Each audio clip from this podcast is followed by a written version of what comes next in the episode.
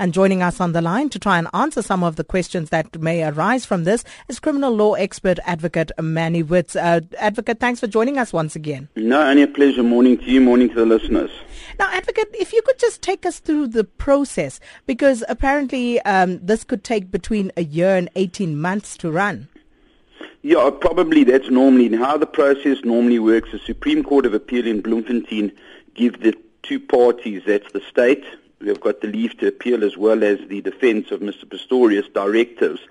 So first you have to file the record of the proceedings, which is a voluminous record, but it looks like most of it's already there. It's already just got to be in a certain format. Once the record is filed with the Supreme Court of Appeal in Bloemfontein, they then issue a directive for heads of argument, your legal arguments and submissions on the law and the facts. They give you normally six weeks after the record is filed for the appellant to put in their heads of argument. That would be the state, and I think it's about two to three weeks later the defense would put in their heads of argument. Those are the submissions that they're going to make when they actually physically argue the appeal in front of the full bench of judges.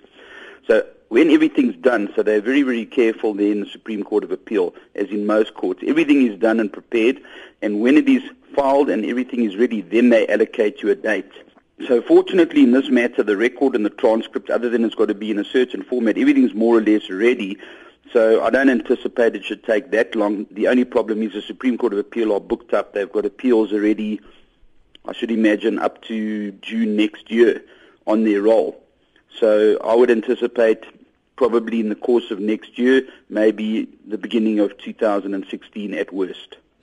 Uh, so what happens to Oscar during this period? Does he just stay incarcerated or are there other processes that could arise? Well, unless there is a cross appeal, and I haven't seen a cross appeal coming from the defense, and I think correctly so, then he will obviously have to continue sitting. And I think at the end of the day, if, for example, the appeal is upheld, and they say that the state were right and the sentence is then reconsidered in regards to the minimum sentence, I'm sure the time that he's already been in custody will be taken into account in regards to any sentence that might be imposed if he loses the appeal.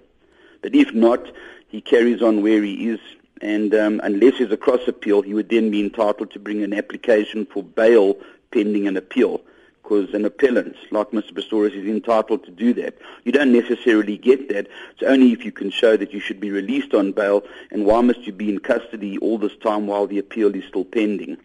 So that is his position at this moment. But I haven't seen any cross appeal coming from the defence or any applications in regards to the question of bail. But it now, is possible. Mm-hmm. In the event that Pistorius is found guilty of murder, how will this then impact on his sentence of five years? Well, it's going to be very, very similar to, well, the, the, the, sentence of five years will definitely in those circumstances then be set aside because then he falls under the minimum sentence provisions that are in existence since 1998. And every year on the 1st of May, even though it's a public holiday workers' day, the legislature and the government just extend the minimum sentence to stop the violent crimes. They started that in 1998. They instituted that piece of legislation for various violent crimes and sort of serious frauds and thefts and syndicated related matters. And the minimum sentence, even if you're a first offender, as he is, is a minimum of 15, a maximum of 20. But if there are substantial and compelling circumstances, which he definitely has, his disability alone and his circumstances, the sentence can well be lessened. And the same is in the Arthur Brown, the Fidentia matter. From a fine, when it went on appeal, the Supreme Court of Appeal there and then said that that sentence was too light in view of the circumstance and the facts and all the wid- widows, orphans, and the amount of money involved, and they put in a sentence of 15 years there and then, and he's in doing his sentence. And in the event that the conviction stays the same, then everything remains as is. Everything, un- unless the state decide to petition against the lightness of the sentence, which they're maintaining. But I think the judge was very, very uh, careful in her judgment, saying, I'm not giving you leave to appeal because if I'm right, I think I gave a suitable and appropriate sentence in view of his facts and the facts relating to the case and the totality of all the mitigating and aggravating circumstances.